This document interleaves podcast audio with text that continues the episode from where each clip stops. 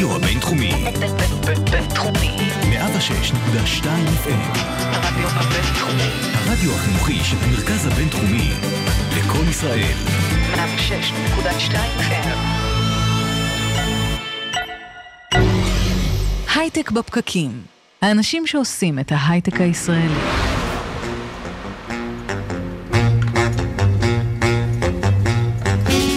בוקר טוב, יום חמישי, 26 ליולי 2018, הייטק בפקקים.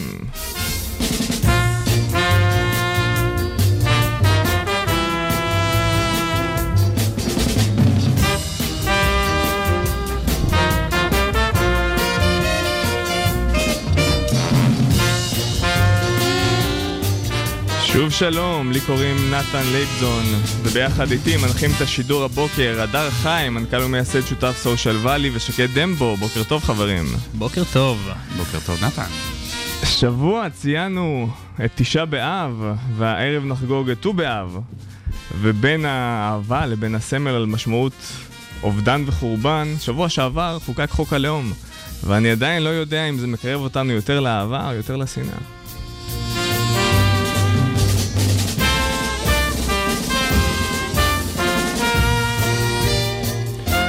אנחנו כאן איתכם על גלי הרדיו הבינתחומי 106.2 FM ובמקביל בפייסבוק live של כלכליסט ואיצטדיון הסטארט-אפ עם עוד תוכנית חדשה של הייטק בפקקים. אתם מוזמנים גם לחפש אותנו בפודקאסטים עם המילת חיפוש בפקקים. תשלחו לנו שאלות ותגובות לאיצטדיון בפייסבוק תוך כדי שידור ואנחנו מבטיחים להתייחס. אז שוב בוקר טוב חברים, הדר ושקד, איך הייתה הדרך הבוקר? פקוקה? אה, דווקא האמת שבסדר גמור יחסית לבוקר מהצפון. כן, זהו, בחופש נראה לי יש פחות תנועה.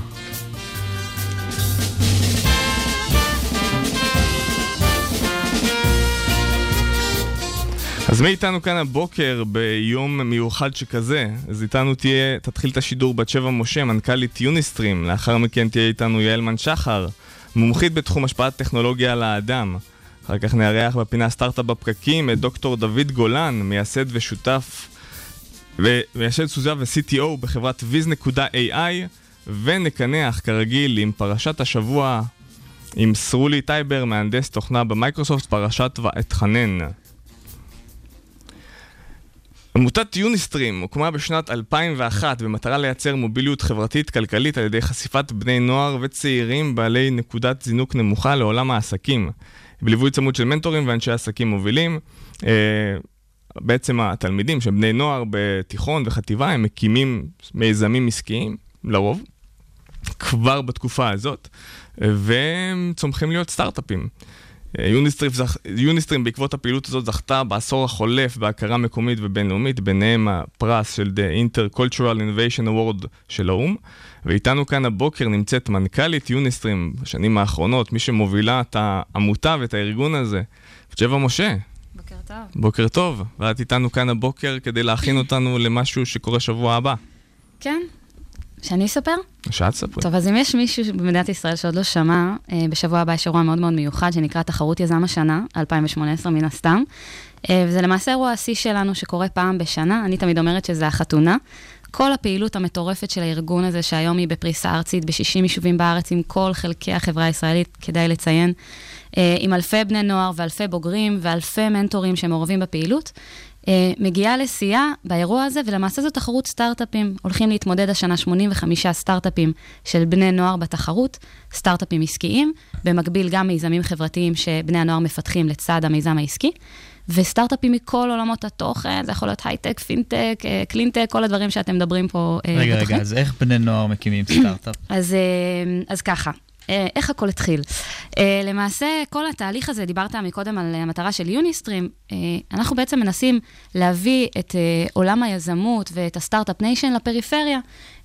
והפריפריה זו מילה גדולה, הפריפריה יכולה להיות שכונה בדרום תל אביב, היא יכולה להיות צפת שרחוקה גיאוגרפית, והיא יכולה להיות מיעוטים ועוד אלף ואחת דברים. ובני הנוער שלנו למעשה עוברים תוכנית מאוד מאוד משמעותית, שמתחילה כבר בכיתה ט' במרכזי יזמות שיוניסטרים הקימה ברחבי הארץ, מרכזים יפים, חדשניים, הייטקיסטים, ובהם בני הנוער למעשה עוברים את כל התהליך שיזם אמיתי עובר בעולם העסקי, מלחשוב על רעיון חדשני למיזם. ועד ממש שלבים של פיתוח עסקי, גיוס הון, תוכנית עסקית, מודל עסקי, כל הדברים אה, שמדברים עליהם כאן. אז עכשיו אנשים אה, ככה מקשיבים לנו ברדיו בפייסבוק ושואלים את עצמם, איזה מיזמים באמת בני נוער יכולים להקים? ככה, כן, צעירים, אז, אה, אחרי הכל, הידע שלהם, כן, גם. הידע שלהם מוגבל, עדיין לא עברו ב-8200, כן. לא, לא צברו איזשהו ידע טכנולוגי, נכון. אז יש לך דוגמאות לסטארט-אפים בולטים? יש לי דוגמאות, אני אספר. אני רק רוצה אה, להקדים ולהגיד שלמעשה אנחנו רואים את, ה, את העולם של הסטארט-אפים ואת עולם היזמות כמתודולוגיה, כתפיסת עולם. אני יכול להיכנס לאיזושהי מציאות בחיים שלי ולהגיד, לכאן נולדתי, זה המצב, אין לי מה לעשות עם זה, ואני יכול להסתכל על החיים שלי כיזם, ולהגיד, כל נקודה שבה אני נמצא, אני יכול לשנות אותה, וזה בידיים שלי. בוודאי ובוודאי בהיבט הכלכלי, אנחנו מדברים אה, על הפריפריה של הרוב, המצב הסוציו-אקונומי יותר נמוך, ואנחנו רוצים שהחבר'ה האלה יצמחו כלכלית, וגם בהיבט החברתי, אנחנו מתוסכלים מכל כך הרבה דברים שקורים, אנחנו רוצים לייצר מנהיגים שמשנים את המציאות. אז בפריפריה הזאת אנחנו ניגע בהמשך, אבל בעיה, הסטארט-אפים? סטארט-אפים, מעולה. אז uh, יש uh, הרבה סטארט-אפים, אני אתפקס פה על uh, כמה דוגמאות. Uh, אחד הסטארט-אפים המעניינים שלנו uh, מגיע מעכו, אני במקרה גרתי שמונה שנים בעכו, אז זה מאוד קרוב לליבי. Uh, סטארט-אפ uh, שנקרא uh, Safe Allergy, ולמעשה זה איזשהו uh, סטיק שהוא אינדיקטור שמזהה חומרים אלרגניים במזון. עברו תהליכים מטורפים של פיתוח עם מכללת תל חי ועם כל מיני מעבדות, ובסופו של דבר בתחרות הולכים להציג מוצר סופי, אה, לדעתי אפילו כבר אפשר לקנות כמה יחידות, ולמעשה זה מוצר שנועד להצלת חיים, אתה, אתה שם את הסטיק בכל מאכל שהוא, והוא מזהה את, את האינדיקציה לחומרים האלרגניים הכי נפוצים שיש.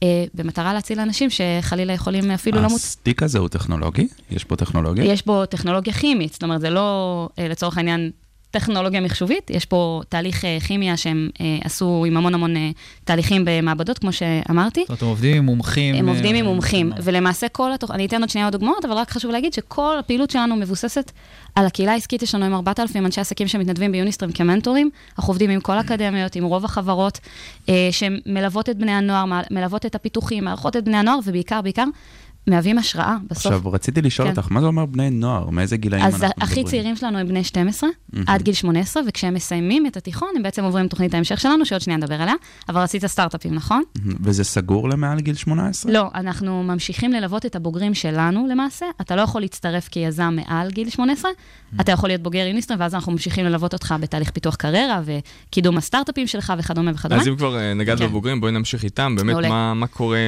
ביום שאחרי. אוקיי, נגמר, אז- יכול להיות שהסטארט-אפ יצליח, נכון, יכול להיות שלא, רוב נכון. הסיכויים שסטארט-אפ לא יצליח, נכון. אבל אני בתור בוגר של יוניסטרים, וגם נגעת בזה בפריפריה, נכון. סביר להניח שאני באתי מפריפריה, אז איזו תמיכה נוספת אני מקבל כדי באמת להמשיך לתת לי את הכלים, גם בתור בן אדם, לא רק בתור יזם, אה, להמשך הדרך. אוקיי, אז אני תמיד אומרת שיוניסטרים זה חתונה קתולית. once התחתנת איתנו בתור בן נוער, אתה מבין שזה for life, וזה האינטרס שלך שזה יהיה for life, כי אנחנו מסתכלים על ה-end-to-end. אנחנו רוצים לוודא שהיה לנו חזון, רצינו להצמיח אנשים שמצליחים עסקית כלכלית והם לידרים חברתיים בפריפריה.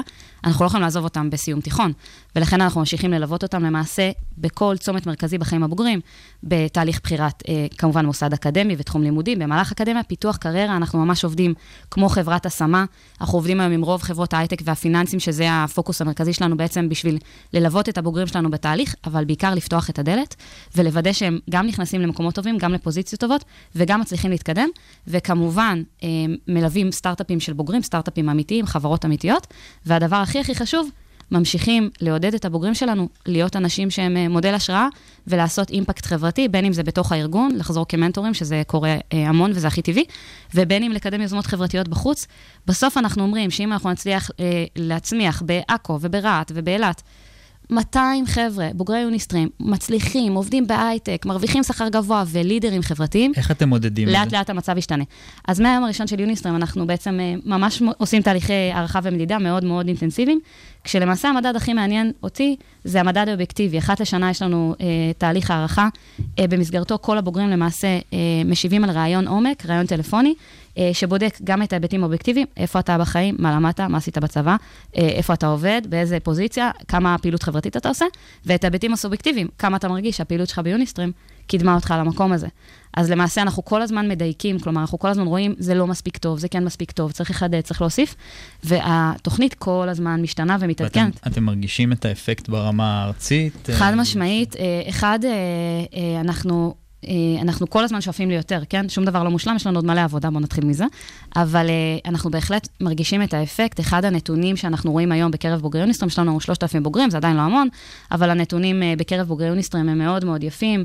החל מזה שיש לנו כמעט 100% מסיימי בגרות מלאה, כשאנחנו מדברים על יישובים שבהם הממוצע הוא 60 ומטה, 60 אחוז ומטה, יש לנו כמעט 100 אחוז שירות צבאי או אזרחי, שזה גם כמובן מאוד חשוב לנו.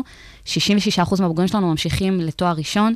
חלקם הגדול הם הראשונים במשפחה שהלכו לאקדמיה, שזה נתון מדהים, והדבר שהכי מטריד אותנו כרגע זה כמה מתוכם הצלחנו להכניס אה, לעולם הייטק והפיננסים. למעשה זה עדיין אה, מספר קטן, כי רוב הבוגרים שלנו הם עד גיל 25, אבל אה, למעלה מ-50% מהבוגרים שלנו עובדים בהייטק. שזה די מדהים, בטח אה, בהתחשב בעצם בממוצע. זה נתונים באמת מראים השפעה וקידום כן. ושיפור של יכולות אישיים. של להגיע לאקדמיה ולהצליח להשיג בחיים כנראה יותר ממה שהיו חושבים על עצמם כן. אם, אם לא היו מגיעים ביוניסטרים. נכון. ועכשיו אני רוצה להמשיך בעצם לדבר הבא.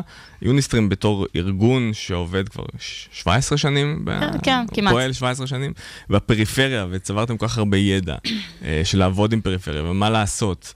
מה עוד המדינה, לא רק המדינה, אולי ההייטק הישראלי, או מה עוד צריך לקרות כדי להמשיך לצמצם את הפערים האלה, לגשר על הפער.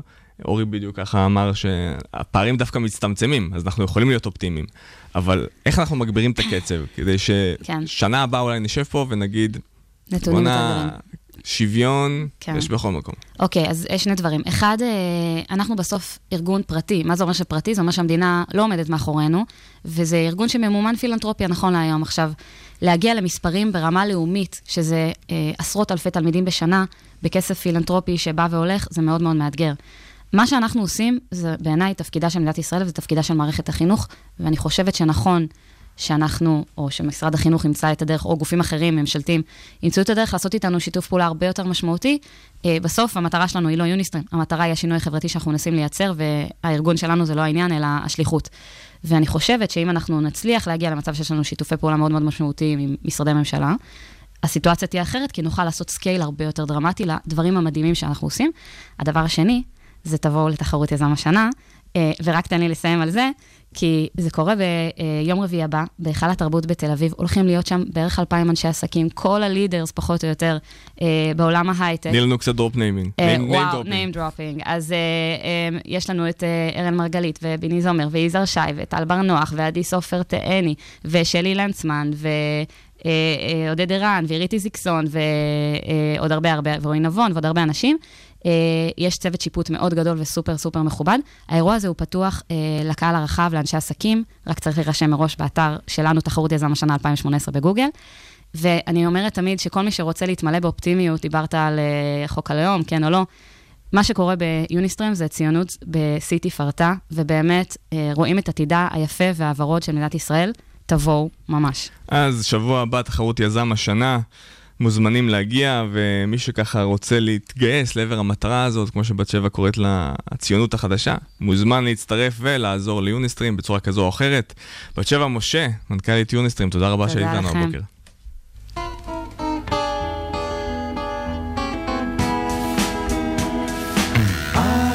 זבוב היה רזה כזה רזה, איזבל הייתה כלילת היופי הזבובי אלכסנדר זה היה מבליט את החזה. ומצמצם לאיזבל מין זמר שכזה, שכזה, שכזה. איזבל מבל, בואי ונשים זומם זום לפה וזום לשם. איזבל. איזבל מבל, בואי ונשים זומם זום לפה וזום לשם. איזבל מבל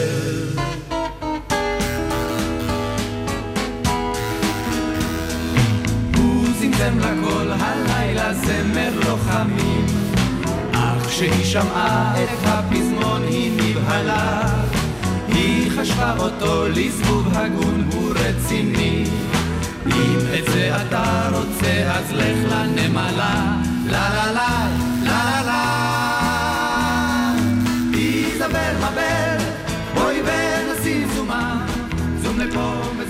אז בזמן שאתם חוזרים אלינו, אנחנו מנסים להבין איך אפשר להיגמל לס... מסלפי, וכדי שאולי יום אחד מישהי תענה לנו על התשובה הזאת. אז כנראה זאת תהיה יעל מנשחר, מומחית השפעת טכנולוגיה על האדם, שהיום לא באה לדבר על סלפי, אלא על דברים אחרים. נכון. שמת לב שהיום כמעט ואין פתיח לתוכניות טלוויזיה? לא. אגב, אני שאלתי את זה פה בעבר, אבל אני בונה על זה שלאדם יש זיכרון הולך ומתקצר. אז, שלי נהיה מה זה קצר. אז מצוין. אז אה, לא שמת לב, לא שמת לב שפעם היה שושלת, Friends, סיינפלד, היה כאילו ממש פתיח לתוכנית טלוויזיה, שיר. והיום זה כזה, יותר כזה, רואים קצת את השמות של השחקנים. כאילו את מדברת שיש איזשהו... מעבירים בנטפליקס כזה עד ה... שיש איזה פתיח קצר, כן, ואז רק. השיר פתיחה, ואז בעצם התוכנית מתחילה. חוץ ממשחקי הכס וכאלה. וגם בחלק מהפרקים זה מין ממש מקטע קצר כזה. ממש. למה? למה? בוא בוא נהיה כולנו נשים רגע את הכובע של החוקרים ונשאל את עצמנו, למה זה? כי אם אין לנו היינו חוקרים. סבלנות, אין לנו סבלנות, אנחנו רוצים הכל מהר. הוא שתול של ההפקה, אגב. ממש. הוא עובר אצלך אה, קורסים אישיים. כן, לגמרי. כי יש לנו 17 שניות לקלוט את ה... מאוד יופי, אנחנו עושים פה יישום של כל הפרקים. אז אה, תראו, באמת, הסבלנות שלנו הולכת וקצרה, וכך גם אה, קורה עם פתיח של דברים. למשל, שאתם כותבים אה, מייל, אז לרוב, אם זה מישהו שאתם לא מכירים, אתם עושים איזשהו פתיח. אתם רושמים לו, היי, אה, היה נעים לפגוש אותך אתמול בכנס, היה מאוד מעניין מה שסיפרת, גם לי, אגב, יש פרויקט דומה. פתיח. אבל אז ש- הוא יחשוב שאנחנו לא מנומסים. רגע, שנייה, כי זה- הנימוסים הם שייכים לשנות ה-90. ואז אסור מגיע... מגיע פתיח וואו. בהרצאות, נכון? נתן, איך זה נראה? פתיח בהרצאות? אה, אה, טוב, אז אה, לי קוראים נתן. לא, אה, דווקא זה משעמם, אני צריך להתחיל עם משהו שהוא מושך. פתיח מושך, טוב, היום כן. אתה יודע יותר טוב. קוראים לי נתן, זה אנשים הולכים הביתה, אני צריך אוקיי. להתחיל עם משהו מרגש. אתה יודע מה, גם אם אתה אומר, אה, אני רוצה לספר לכם, אתה כאילו מתחיל storytelling, ואתה מתחיל לספר להם אה, למה בעצם אה, חשוב היום אה, לעשות storytelling. זה עדיין פתיח. נכון. ויש היום בעיה עם פתיחים, ולכן הפתרון שאני מציעה לכם, היישומי, הוא לקחת את הפתיח, תכתבו אותו, תסתכלו עליו, תמצאו את הנקודה שבה הפתיח נגמר, תגזרו את זה. עכשיו, יש לכם שתי אופציות, או לזרוק את זה ולא להשתמש בזה בכלל, או לשים את זה בהמשך. הפעולה הזאת תביא אתכם להיות הרבה יותר סטורי טלרס מאשר get to the point. אה, מה. לגמרי. אבל הדבר הבא שאנחנו נתחיל. איתו זה יהיה פתיח, לא? לא משנה מה יבוא, זה נמצא לא, בהתחלה, זה לא, הנה, פתיח. שים לב נגיד אה, איך עושים את זה בטד או בכלל בהרצאות. יש אה, אפשרות שמישהי תעלה לבמה ותתחיל ככה. ליונתן היו רק שתי אופציות. לקחת את התרופה ולהביא את זה לאימא שלו, או לגנוב אותה.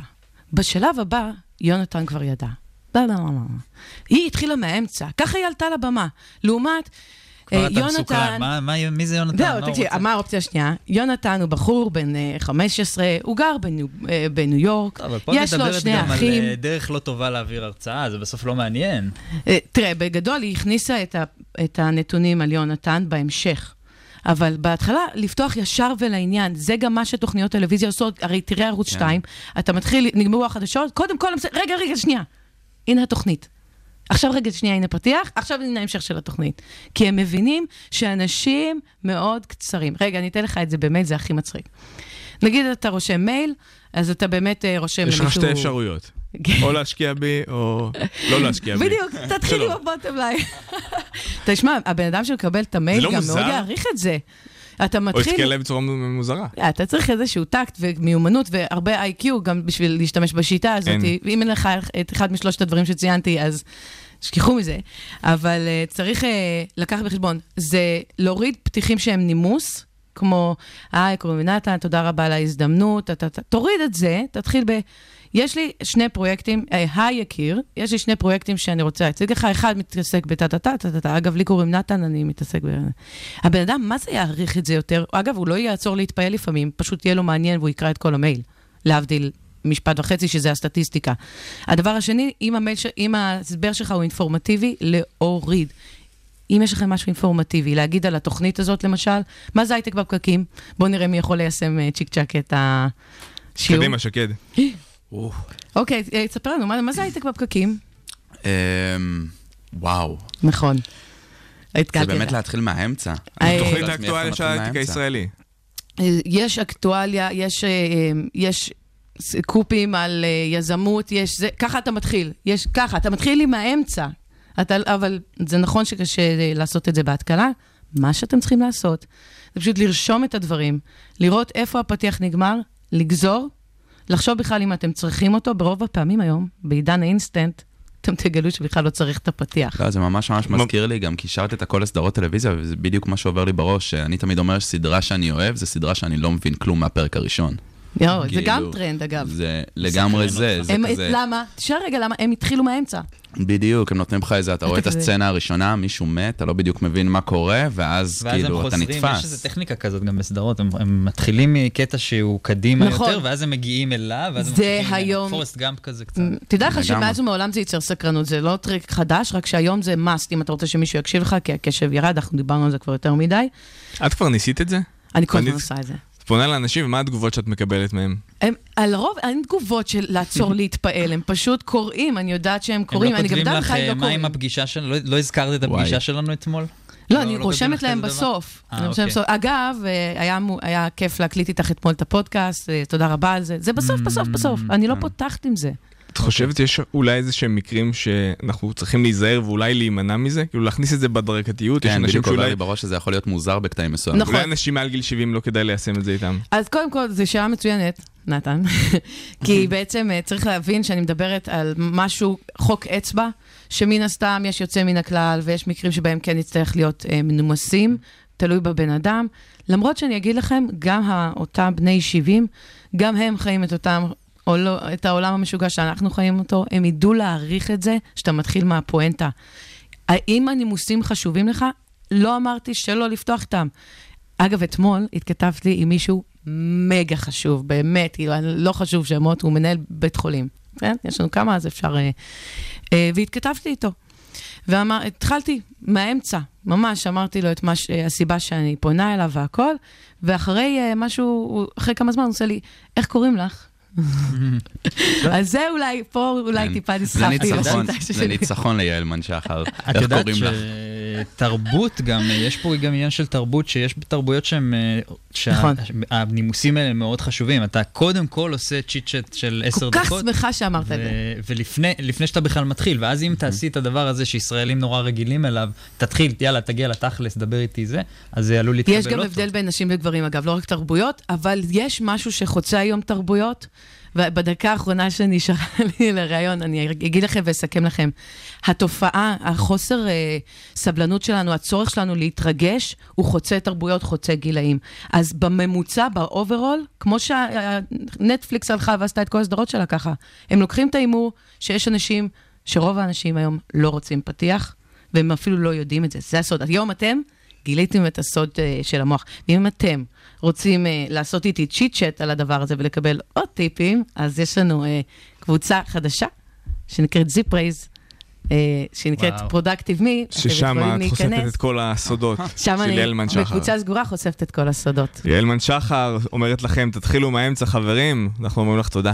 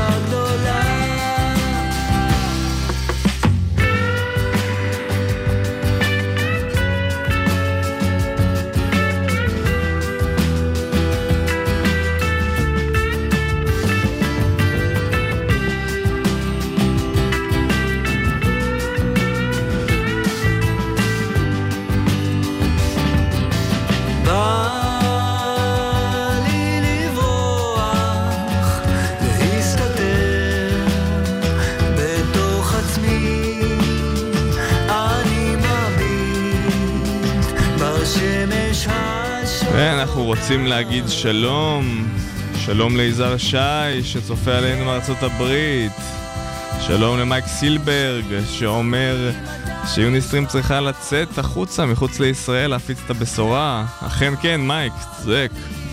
בוקר טוב גם לשחר מטורין, שאתמול חגגו את מסיבת Startup Grind בערב, מי שהיה, מוסר בוקר טוב. בוקר טוב גם, מי עוד יש לנו פה?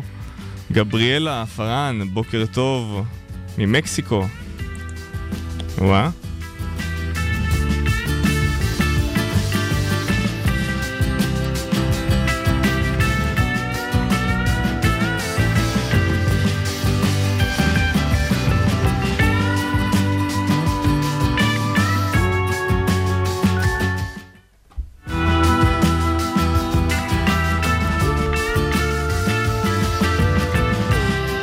אז אה, גוגל, אפל, אמזון, פייסבוק, מייקרוסופט הם חברות הגדולות ביותר שהיו אי פעם. דמוקרטיות ברחבי העולם מתמודדות עם השאלה של איך להתמודד איתן. בארצות הברית ראינו את ה-FCC, רשות הצרכנות האמריקאית, מעמידה את מרק צוקרברג מול הקונגרס. בשבוע שעבר את רשות ההגבלים, העס... אה, אה, רשות ההגבלים של האיחוד האירופאי קונסת את גוגל בחמישה מיליארד יורו. האנשים לא נשארו אדישים לבשורה. אה, של החמישה מיליארד אה, יורו, סליחה, אני בטוח שגם גוגל לא. חתיכת סכום. חתיכת סכום, אה, זה כמו דמי כיס בשביל גוגל, אבל בשביל, בשבילנו זה חתיכת סכום. השאל- השאלה היא אבל איפה עובר הגבול בין פגיעה לא מידתית בחופש העיסוק לבין טובת הצרכנים. אני חושב. אחת הפרקטיקות שזיהינו שמונופולים משתמשים בהם בשביל לנצל את הכוח שלהם, זה מה שאנחנו קוראים לו קשירה טורפנית. קשירה טורפנית מדברת על מצב שבו מונופול משתמש בכוח השוק שלו במוצר אחד בשביל להשתלט על שוק אחר. נניח שיש מונופול שיש לו זיכיון בלעדי לייבא חולצות של ברצלונה. המונופול הזה בחולצות של ברצלונה יכול בעצם למנף את כוח השוק שלו ולהשתלט גם על שוק נעלי הספורט. איך הוא עושה את זה? הוא מגיע למוכר ואומר לו, אם אתה לא תקנה מנעלי ספורט, אז אני לא אמכור לך גם את החולצה של ברצלונה. כשהמונופול עושה את זה, הוא בעצם יוצר לעצמו יתרון מאוד גדול בתחום נעלי הספורט, על ידי זה שהוא מנצל את הכוח שלו בחולצות של ברצלונה. ככל שיעבור הזמן, הוא יכול להפוך למונופול גם בחולצות של ברצלונה וגם בנעלי ספורט, וזה יפגע בצרכן ובתחרות. אז זה היה uh, קטע אודיו של uh, הרשות להגבלים עסקיים uh, הישראלית, שמציגה קצת את עצמה, יכולנו לזהות את המוזיקת רקע הנוראית ולהבין שמדובר ללא ספק בסרטון ממשלתי. um, אז קצת uh, על uh, תפקיד הרשות. בגדול, לפעול נגד חברות שרוצות לסלק מתחרים ולגבות מחיר מופרז, לקדם את התחרות בישראל. Um, אתם, אני מניח, חושבים שאני בטח הולך לדבר על כל הסיפור עם uh, גוגל, וזה שהם קיבלו קנס של חמישה מיליארד דולר. אני חושב שאפילו להם זה זיז קצת... אה, זה זיז, זה זיז, זה הרבה כסף. זה זיז קצת הרבה אפילו. כן. זה צד המון. אה, ימין לצד שמאל. תשמע, לדעתי זה יותר, זה יותר המגמה, אתה מבין? הם נקנסו שנה שעברה, אם אתם זוכרים, ב-2.8 מיליארד דולר. וזה זה המגמה, זה, הם, לדעתי האיחוד האירופי מנסה להראות פה שהוא לא בא לשחק. כן, שזה מזכיר אגב את כל הסיפור נגד מייקרוסופט, סדרה של תביעות, שנות ה-90 ו-2000, על השימוש שלהם, גם אה, מה שאפשר לקרוא לו קשירה טורפנית, הם השתמשו בכוח שלהם במערכות הפעלה, אה, כדי לקדם אה, תוכנות שלהם, Windows Media Player ואופיס. ואז הייתה להם את הבעיה. עם הדפדפן, שהדפדפן המתחרש נגדם, אז הם אה, ככה מנעו ממנו לפעול בצורה סדורה. כן, תמיד זה קטעים שיש עם אה, מונופולים. יש להם כזה יתרון תחרותי עצום, שכבר הם משתלטים על כל כך הרבה תחומים. נכנסו לשוק הפלאפונים, דוחפים גם את האפליקציות, זה מאוד אה, קשה להתמודד מול אה, דבר כזה. אז מקרה פחות מפורסם ופחות obvious שהייתי רוצה לדבר עליו, לא עוסק בחברות ענק אה, כמו אה, GAFA ומייקרוסופט, אלא דווקא אה, בפופקורן. פופקורן. Popcorn Time? פופ- פופקורן כזה של קולנוע שעושה רעש, וילדים בני 16 זורקים אותו על השורות הראשונות והם מתעצבנים, וזה... העניין הוא שזה עולה... לא, של- הפופקורן כל כך יקר שכבר לא זורקים אותו. שלושים, נכון, שומרים אותו לעצמך ואתה שותה, קונה גם קולה בשביל לשים על השפתיים, רק בשביל שהחוויה תהיה מושלמת, כי אתה מוציא על זה 30-40 שקל. העלות של זה היא מה, איזה שקל? שניים? אפילו לא, לא חושב. עכשיו, לא. מישהו, מישהו ניסה, חשב פעם, יש לנו פה הרבה יזמים, אני מניח, שמאזינים, חשבתם על לפתוח חנות פופקורן ברור, בקניון? ברור. חשבתי על זה לשים מיקרוגל ו- נכון. ושקיות ולגמרי. יש לך שם שולי רווח לא הגיוניים. אז למה זה לא אבל קורה? קניונים אה, לא נראה לי מאפשרים את זה. זהו. אבל גם עבר חוק אה, זה לפני כל כך כמה. ברור לך שהם לא מאפשרים לא, את עבר זה. חוק לפני זה שנתיים. שאתה יכול כבר להיכנס זה לסרט עם כל אוכל שאתה רוצה. פעם אי נכון. אפשר, ועכשיו אתה כן ואז יכול. פתאום, פתאום כשבאתי להיכנס עם איזה אוכל שקניתי, פתאום אמרו לי שזה רק אוכל שאפשר לקנות שם ואני צריך לזרוק. ואז באמת זרקתי. וואו. והיה לי אוכל, כאילו היה לי מה חתיכת? ארוחה. סטייקים אה, וכאלה? לא יודע, אה, ב- ריבר כזה. תבוא עם אבטיח פעם. הבאה. הד- אה, הדר נכנס לשם עם מנגל וסטייקים והוא הופתע שלא נתנו לו כן, להיכנס. אה, לתוך יש. חוק עכשיו. אה, הרשות להגבלים עסקיים אמורה למנוע מצבים כאלה שהחברות שמפעילות את הקולנועים מונעות בעצם אה, תחרות בתוך הקניונים. הם אה, מי שהם חותמים על הסכמים כאלה שבעצם זה נקרא הסכם כובל.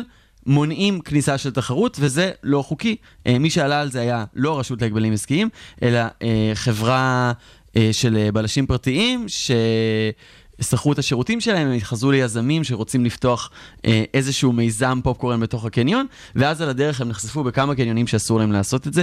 הם הולכים לתבוע תביעה ייצוגית. אבל מה שהייתי רוצה לדבר עליו, זה הניואנס המאוד מאוד ברור שיש בעצם הרשות להגבלים עסקיים. הרי היא אמורה לעודד תחרות חופשית, אבל בעצם זה רגולטור. אז איך על ידי רגולציה דווקא מקדמים תחרות חופשית? זה משהו שקצת נשמע כמו דבר והיפוכו. אני חושב שלפעמים אה, רגולציה עוזרת ולפעמים היא פוגעת, זה מאוד תלוי ב- בסיטואציה. הרבה פעמים רגולציה מעכבת פתיחת מפעלים ומעכבת אה, אה, חדשנות. אה, ומצד שני, אם יש מונופול כזה שהוא מפלצת והוא אוכל מה ש... כל מה שנקרה בדרכו, אז אה, היא יכולה לה- לעזור שאלה. למה אתה קורא רגולציה? אתה לא, קורא לכל התערבות. אה, ממשלתית כרגולציה? אז אה, מי רוצה להיות פה עומר מואב? אתה שקד או אני? אני אקח, אני אקח אוקיי. אתה תהיה עומר מואב? כן. אז אה, זהו, אני נורא מסכים איתך, הדר, זה נורא, כאילו, אין לי מה... זה בדיוק זה, רגולציה היא לא מקדמת תחרות, היא לא מה, פוגעת בתחרות, היא פשוט... משהו שהוא אין לו ברירה, ברגע שיש ממשלה, יהיה חייב להיות רגולציה, ברגע שאתה רוצה שלמשחת שיניים שלך לא יהיה ברעלים וכולי וכולי, חייב להיות רגולציה. אז השאלה היא האם הרגולציה מעודדת תחרות או פוגעת בתחרות, וזה דיונים כלכליים אה, מהותיים, ובגלל זה גם הרשות להגבלים עסקיים יש שם 127 עובדים. שקד, מה דעתך? אה, דעתי זאת האמת, אני מאוד אה, ליברטריאן, איך שקוראים את זה. וכן, את האמת שאני מאמין שלא צריך להיות התערבות ממשלתית באופן כללי, התערבות ממשלתית צריכה להיות בפן, בפן מסוים, ובארצות הברית אתה רואה נגיד המון התערבויות ממשלתיות כדי אה, לאפשר שוק חופשי ודווקא כדי לשמור, מו- לשבור מונופולים. אה, בארץ אתה רואה את זה פחות, אבל תמיד איכשהו התערבות ממשלתית נשמע לנו כמו משהו שדווקא נוגד שוק חופשי. אה, במקרה הזה זה, זה לא. אז אני רוצה לטעון שכל הרעיון של רגולציה, האם היא פוגעת או לא פוגעת בשוק חופשי, אין לזה קשר. זו שאלה פשוט אם היא טובה או לא טובה, אבל היא לא סותרת את זה. בסדר? אפשר... אה, אחלה. אז אנחנו ככה עם הדיון הזה, עם הרגולציה, לא רגולציה, אנחנו נמשיך כנראה להתווכח אה, באולפן בהמשך, אבל בינתיים משאירים אתכם עם אה, שאלות שלכם. אתם מוזמנים גם לכתוב לנו ולהגיד שהסכמתם או לא הסכמתם איתנו.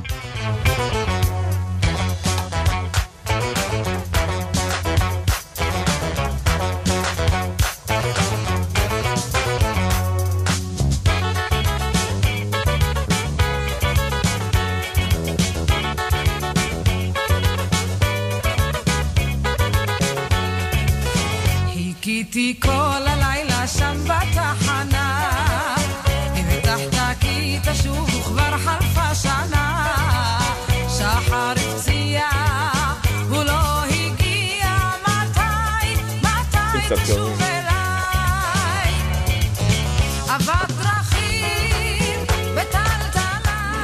חדשות השבוע. ועם החדשות הלוהטות, כמו כל שבוע, נמצא איתנו שקד. מה העניינים, נתן?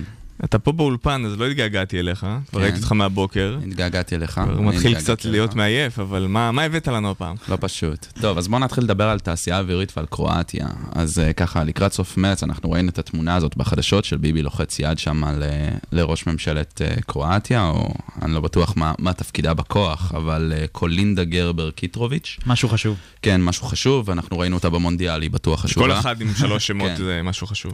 אה, דרך אגב, מאז המונדיאל אני די שרוף על קרואטיה באופן כללי, אני די מאוהב בהם, אבל אה, זה, זה בנושא אחר. בכל מקרה, אנחנו ראינו אותם לוחצים יד וחותמים על העסקה הגדולה הזאת שאמורה בעצם להתממש עד 2025, שבה ישראל תמכור כ-12 מטוסי F-16 שאנחנו נשביח אותם לפני, התעשייה האווירית בעצם תשביח אותם, ואז אנחנו נמכור אותם לקרואטיה. זה הסכם מאוד גדול, שהסכום ש- שעומד עליו הוא 500 אה, מיליון דולר, שזה חצי מיליארד. בכמה ק- קנינו אותם, את ה-12 מטוסים האלה? וואו, שאלה טובה, אני לא בדקתי אחורה. כזה אבל, ראש ישראלי לקחת כן. משהו שאתה קונה בזול, ואז השבחנו אותו, הוספנו לו אנטנה פה ושם, ולמכור אני ביותר. לא בטוח לגבי ה-F-16, יכול להיות שאני חצי ממציא, אבל אני חושב ש-F-16 זה בעצם סוג של, זה זה איזה מטוס שהישראלים המציאו, הוא השבחה של F-15, היה שם איזה משהו שהוסיפו עוד מנוע, אולי, אני, אולי זה הפוך. לא, לא, זה- זה אמריקאי, היו גם, תוספות אה, ישראליות, אבל המטוס הוא אמריקאי. יש גם מכוניות אוטונומי- אוטונומיות בסיפור. אז אה, כן, ומה שבעצם קורה עכשיו, ב- בכל הסיפור הזה, זה שזה בעצם סוג של סלל את הקשר בין שתי החברות הגדולות, תעשייה אווירית ו-DOK-ING, אוקיי? DOC-ING, הקרואטית, שהביא בעצם לשיתוף פעולה ביניהן, שבסופו של דבר עכשיו הם החליטו שהם הולכים לבנות רכב אוטונומי ייעודי, שהמטרה שלו היא להסתובב במקומות מוכי אסון, מקומות שבני אדם לא יכולים להיכנס אליהם. מקומות עם נסורת גרעינית, עם, אה, עם רעלים כימיים, מקומות ש, שזה בעצם מסכן חיי אדם רק להיכנס אליהם, והוא יוכל ללכת להסתובב שם, לבדוק את השטח, לראות מה המצב, אולי לטפל. התעשייה האווירית הישראלית בעצם עם הגוף המקביל הקרואטי? שמה ב- כל אחד בדיוק. אחראי? אז uh, הגוף הקרואטי הוא יותר החלק ההנדסי בסיפור, הוא יותר המכונות, הוא יותר הפירוטכניקה, והחלק הישראלי זה יותר, ה- זה יותר האלגוריתמים, האוטונומיה, ה... uh, ובעצם כל, ה- כל. התוכנות מאחורה, בדיוק, המוח. הם יותר הגוף, אנחנו יותר המוח. מעניין אבל למה זה מעניין את. הקרואטים. לא שהיה שם איזשהו, איזושהי בעיה גרעינית, נגיד בניגוד לצ'רנוביל או בניגוד ליפן, שהיו שם אה, אירועים יכול גרעיניים. להיות שהם אולי הם מתכננים משהו. בדיוק, הם מתכוננים. איקונו איקונו. כן, אז זה בדבר הראשון. מעבר לזה, יש פלטפורמה ישראלית חדשה, שלמען האמת זה קצת משבוע שעבר, אבל זה פשוט, לדעתי, זה משהו ממש שובר מוסכמות, וחייבים לציין את זה. זו פלטפורמה ישראלית לתשלום במטבעות קריפטו, היא נקראת נטו ביט קאש. איזה סטארט-אפ ישראלי שנקרא Virtual Crypto, שהחלק המדהים בסיפור הזה זה שיש להם איזה solution עכשיו, שאפשר לעשות העברות של מטבעות קריפטוגרפיים, כאילו העברות כסף באמצעות מטבעות קריפטוגרפיים.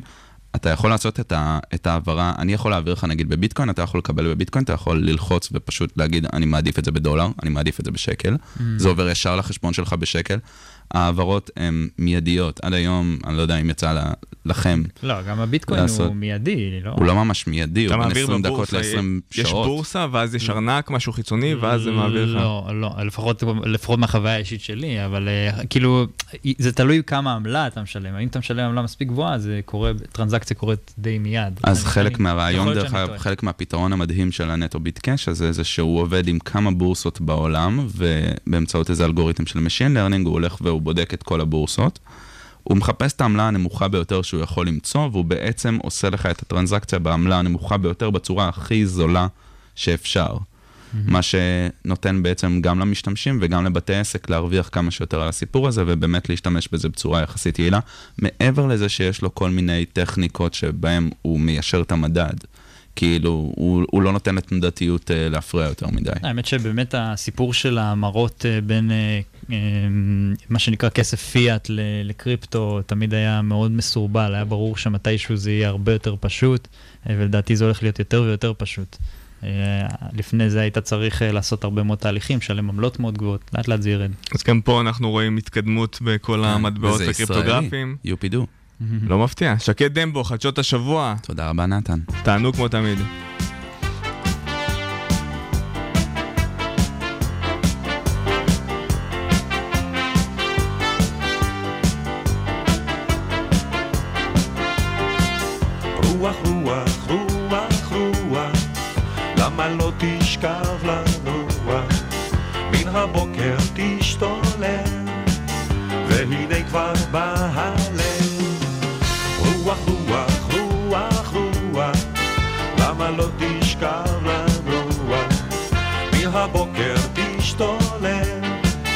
והנה הלב. לשמיים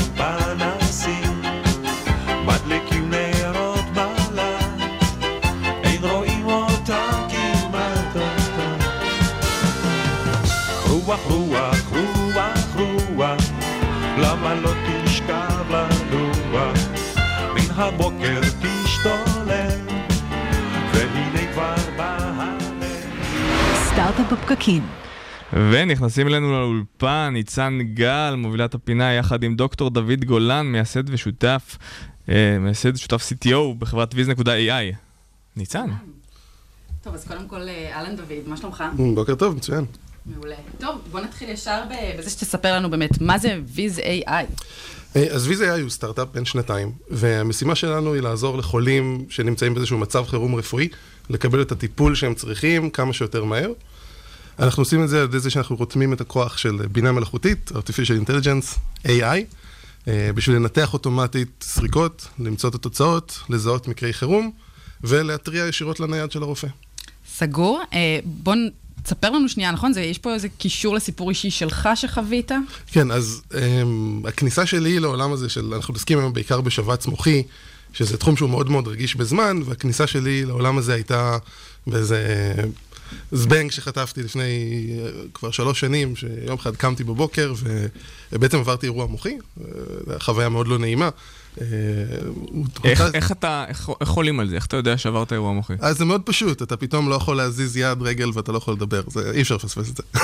זה חוויה מאוד, מאוד, מאוד גדולה, זה לא, אתה יודע, כאב ראש קטן. ובאותו רגע מה קרה? אז באותו רגע נורא נבהלנו, והזמנו אמבולנס, האמבולנס הבהיל אותי לבית החולים, ושם במשך המון המון זמן אה, עברתי את מה שהיום אני יודע שהוא מאוד טיפוסי לחולים, שבו כולנו היינו בבתי חולים וחדרי מיון, יש עיכובים ושולחים אותך לסריקה ואתה חוזר, ואף אחד לא יודע שבאמת חזרת, אז לוקח עוד 20 דקות עד שהרופא חוזר אליך, ואז רגע, צריך התייעצות, אז מתקשרים לנוירולוג, והנוירולוג בדיוק בטלפון, ואז מחכים עוד כמה דקות ותופסים אותו, והוא בא, זה הכל לוקח המון המון זמן.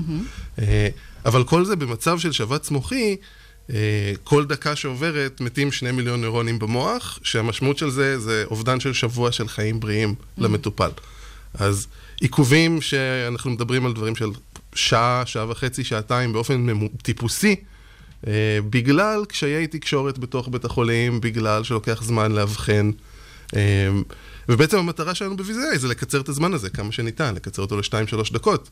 כי יש לנו היום יכולות בינה מלאכותית מאוד מאוד מתקדמות, אנחנו יכולים להגיע לרמה של רופא, או כמעט לרמה של רופא. אה, והמחשב הוא מהיר, והוא לא מתעייף, אה, הוא ער אה, 24/7, הוא לא לוקח הפסקות, והוא יכול להיות גם בכל מקום בעולם, בניגוד לרופאים שיש מעט, ובדרך כלל מרוכזים בבתי חולים הגדולים. אוקיי, אז מה קורה בפועל? זאת אומרת, מה השוני שהבאתם לשוק הזה? אז אם עד היום חולה היה נכנס ל-CT, למשל, אה, במאיר בכפר סבא, ואז הוא היה צריך לעבור את כל תהליך האבחון במאיר, שהוא בית חולים יחסית קטן, בית חולים מצוין, אבל קטן ופחות מיומן בטיפול בשבץ, ואז בסוף הדיאגנוזה היו אומרים, אוקיי, יש פה שבץ מוחי, הוא צריך טיפול שנקרא צנתור, הטיפול הזה ניתן רק בבית חולים אחר, בבלינסון, עכשיו צריך לתאם העברה, צריך לדבר עם בלינסון. בינתיים נשמע שהמוח גוסס כן, תוך בינתיים- כדי שעושים בינתיים את כל זה. המוח נשרף בקצב מטורף, זה, זה הדבר הכי אה, קריטי, time critical ברפואה, שבץ וואו. מוחי. אה, חוץ, חוץ מחנק, כאילו, אם מישהו אין לו חמצן זה הכי גרוע, אבל פרט לזה, שבץ. אז התהליך הזה, ואז מתקשרים לבלינסון, והם, רגע, תביאו לנו את הסריקות, רוצים לקבל את החולה, לא רוצים לקבל את החולה, שולחים אמבולנס. התהליך הזה לוקח המון זמן. אה, אנחנו מדברים על סטטיסטיקות של בין שעה לשעתיים בממוצע.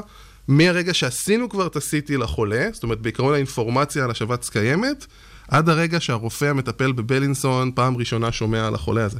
ואיתכם מה אה, קורה? אז? איתנו תוך, שתי, איתנו תוך שתי דקות, הרופא בבלינסון מקבל התראה לנייד, יש לו אפליקציה, היא מצפצפת בקול מאוד מאוד דרם ודרמטי, הוא מוציא אותה מהכיס, מסתכל, ואומר, וואלה, יש פה חולה עם שבץ, אני יכול לטפל בו, ובעצם אנחנו מעבירים את המושכות לרופא הזה לטפל. יש פה איזה מין שינוי קצת של, של, אה, של הקונספט של איך דברים מתנהלים, במקום שרופא חדר מיון במאיר יצטרך לדחוף את החולה שלו במעלה מערכת הבריאות עד המצנתר בבלינסון, בעצם המצנתר בבלינסון מעורב. בשלב יותר מוקדם, מאפשר לו לתת את הטיפול כמה שיותר מהר. מעולה. אמ, ואוקיי, אז בואו נתחיל מזה שגם שבוע שעבר אה, הכרזתם על גיוס. נכון. מאוד רציני. כן. קודם כל, מזל טוב. תודה. אה, תמיד סיבה 21 למסיבה. מיליון. כן, איפה המסיבה? איפה? איפה בלונדון? הייתה, הייתה מסיבה. אוקיי, לא הזמנו כנראה. לא. אמ, סגור. אז בוא נדבר על זה קצת, על כל האישור ה-FDA, זה יחסית מהיר, נכון? אתם עובדים על זה שנתיים, והצלחתם להשיג את האישור הזה? כן, אז אנחנו בעצם לפני חמישה חודשים קיבלנו אישור FDA לטכנולוגיה הזאת. מה שאני מתאר פה זה לא אה, פנטזיה שלנו, זה היום מוצר שקיים ועובד, הוא רץ בבית חולים רמב"ם בחיפה, הוא רץ בבתי חולים בארצות הברית. אה, לפני חמישה חודשים קיבלנו אישור FDA.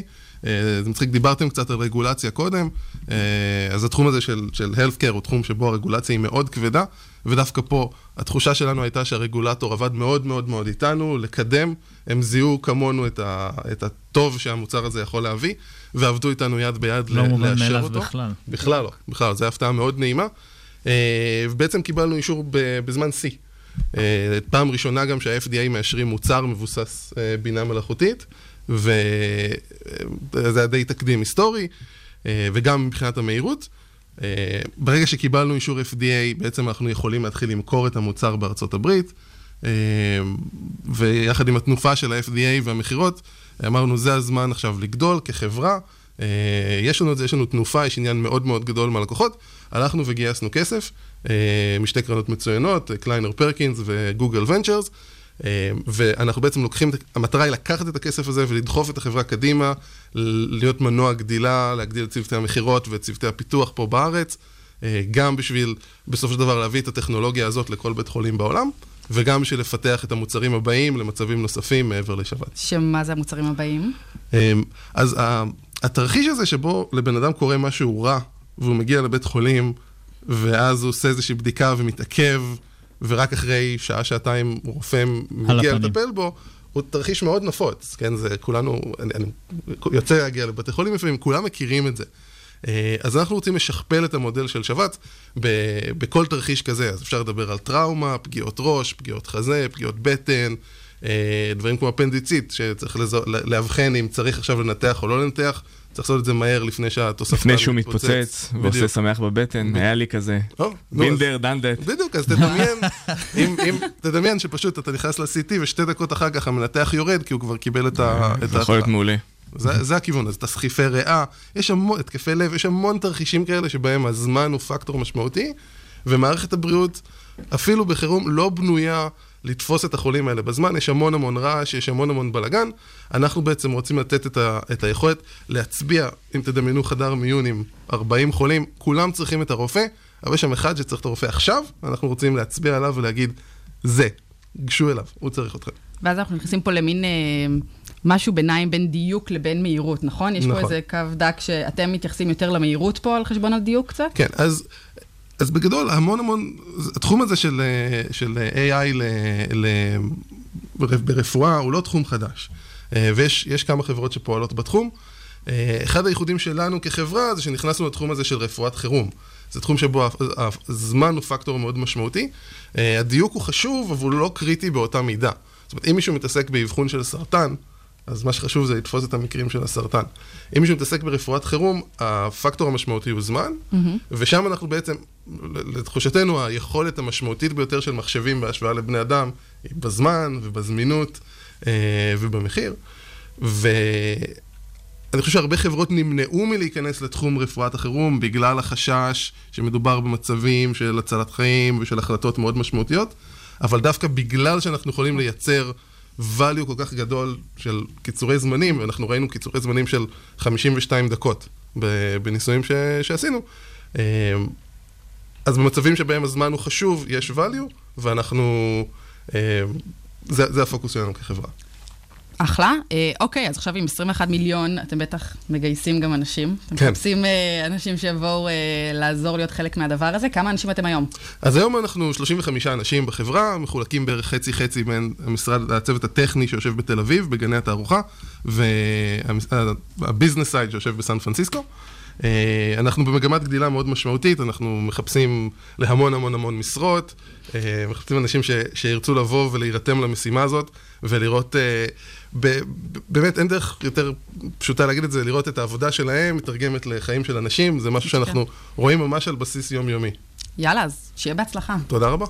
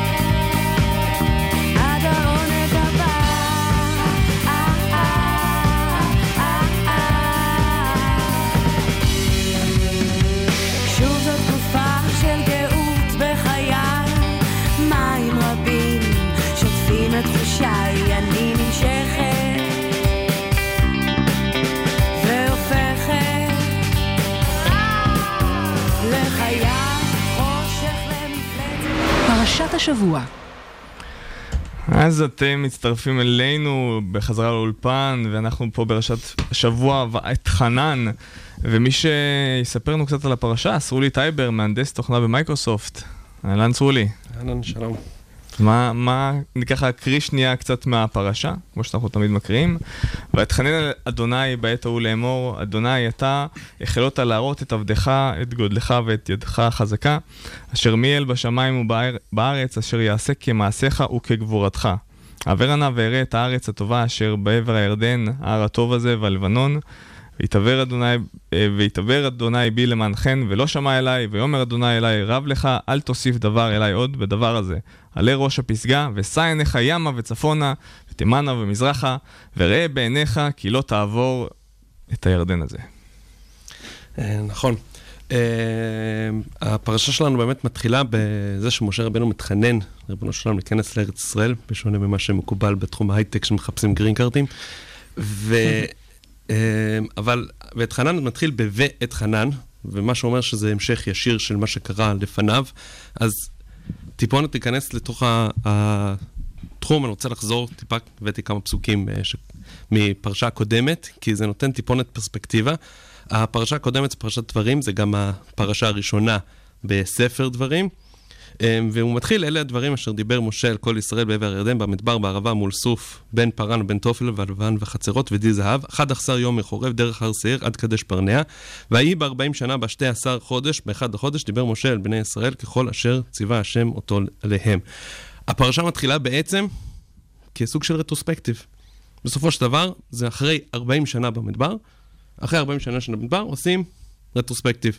משה רבנו עומד, הוא הולך למות עוד כמה ימים, ועומד מול כולם, וחוזר על מה שקרה מהתקופה האחרונה. הפרשה הזאת, גם פרשה קודמת וגם פרשה הזאת המשך, יש פה, יש פה הרבה חלקים קשים.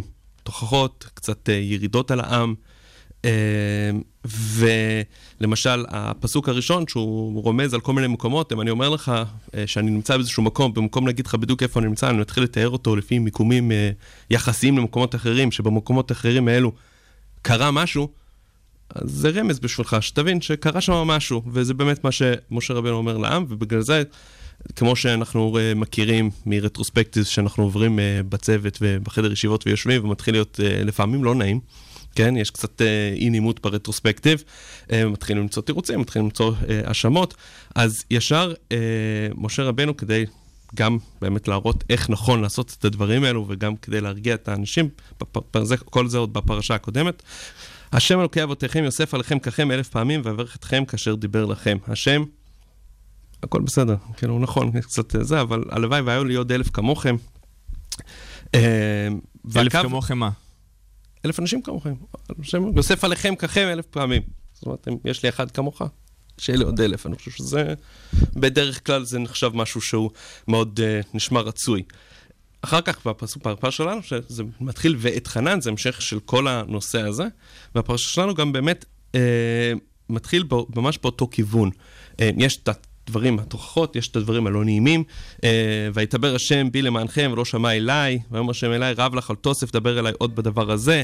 כן, משה רבנו בעצם uh, uh, מאשים את, הוא אומר, אני לא נכנס, ואתם אשמים. הוא מאשים את העם? הוא מאשים את העם. הוא לא מאשים. את אה, האל? ויתבר השם בי למענכם, בגללכם.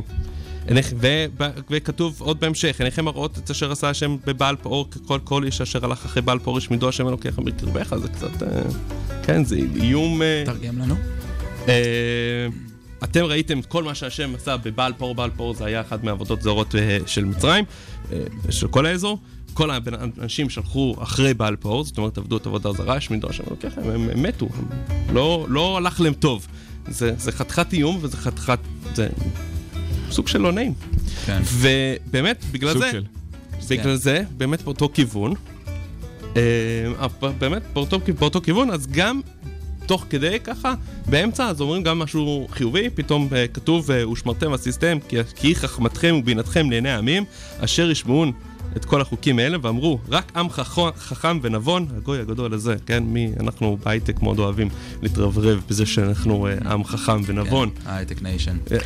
יש כן. פה אבל את הרצון של משה להיכנס, ופה שאדוני אומר לו, אל תוסף דבר. אני שמעתי את זה במקורות אחרים, שהבקשה של משה הייתה כל כך חזקה, שהאל דרש ממנו להפסיק לצוות, כי אם הוא היה מבקש עוד פעם אחת, אז הוא היה נותן לו להיכנס. נכון. והוא אמר לו, תפסיק, אל תבקש. יותר. נכון. כאילו צריך ללמוד מתי להפסיק לבקש.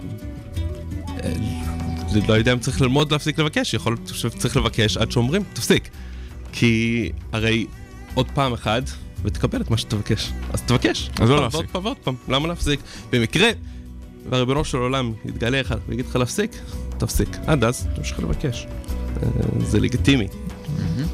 אה, בהמשך, וגם הפרשה כל, כל הזמן ממשיכה בכיוון הזה של לזכור, וזה ממש בכיוון הזה של הרטרוספקטיב, שאנחנו מסתכלים אחורה ואנחנו אומרים מה עשינו טוב, מה עשינו לא טוב. ובשורה התחתונה, ובשורה התחתונה אנחנו מגיעים ל, ל, בסופו של דבר אחרי שעוברים גם על עשרת הדיברות, שזה דבר מאוד חשוב ברטרוספקטיב, להזכיר לכולם לא לרצוח, זה באמת אה, מומלץ, של דבר מגיעים לשמע ישראל.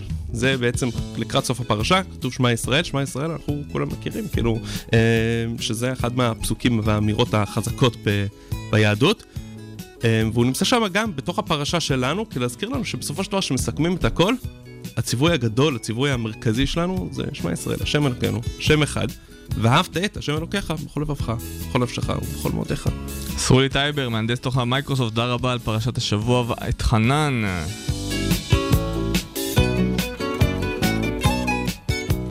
אנחנו מתקרבים לסיום, חברים, איך היה לכם? תובנות? אתה תמיד מצוין איתכם. לגמרי. את האמת שאני זוכר ממש את אה, יעל מן שחר. היא עדיין פה, היא לא הלכה, דברים, אה, למודעות. דברים נכנסו לי לראש. נכנסה. למודעות. ממי גינוסר מוסר לנו שזה לא אנטנה 2 ו-F15 זה לא, F16 לא פיתוח של F15 הוא ממש רותח עלינו פה בתגובות. אז לא, אה, לא. מבקשים סליחה ממי, מוזמן לעדכן אותנו, בוקר טוב גם לך, בוקר טוב גם למתן פלודה ודוד בן נזרי שאיתנו כל חמישי מקשיבים ממועדון קרוספיט בכפר סבא, בוקר טוב חברים.